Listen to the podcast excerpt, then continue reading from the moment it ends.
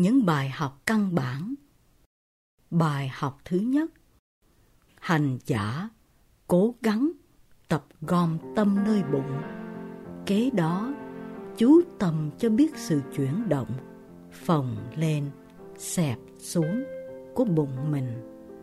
Nếu những chuyển động ấy ban sơ không được nhận thấy rõ rệt, hành giả nên để một cùng hai tay trên bụng cho dễ phân biệt.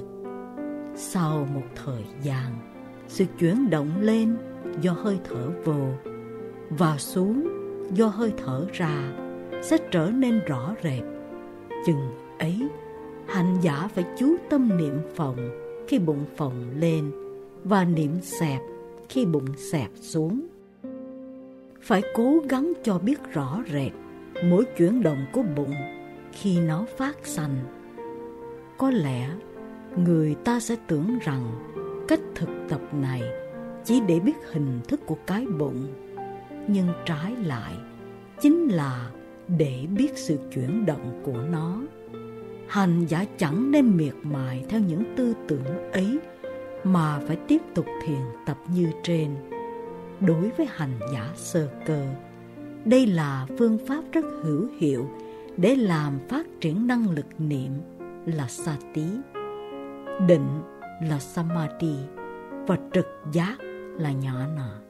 Trong thiền minh sát, hành giả càng thực tập tiến bộ thì sự chuyển động của bụng sẽ càng rõ rệt.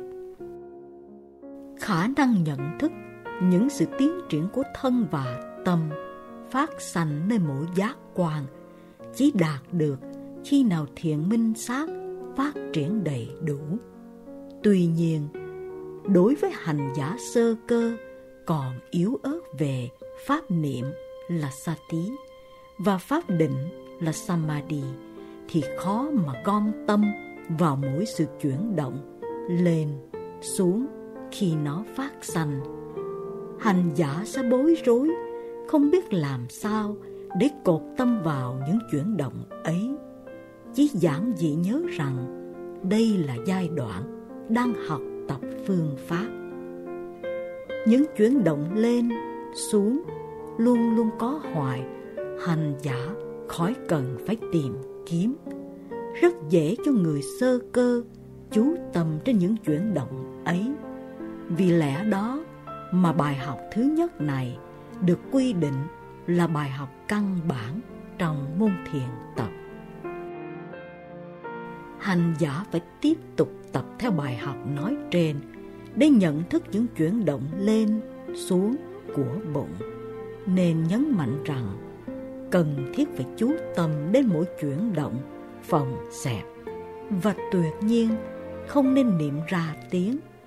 Nên tránh, đừng thở dài, cũng đừng thở mau, bởi hành giả sẽ mau mệt và không thể tiếp tục thực vậy xin lặp lại rằng, hành giả phải thường xuyên thực tập bằng cách nhận thức mỗi sự chuyển động của bụng và trong khi ấy phải thở một cách bình thường.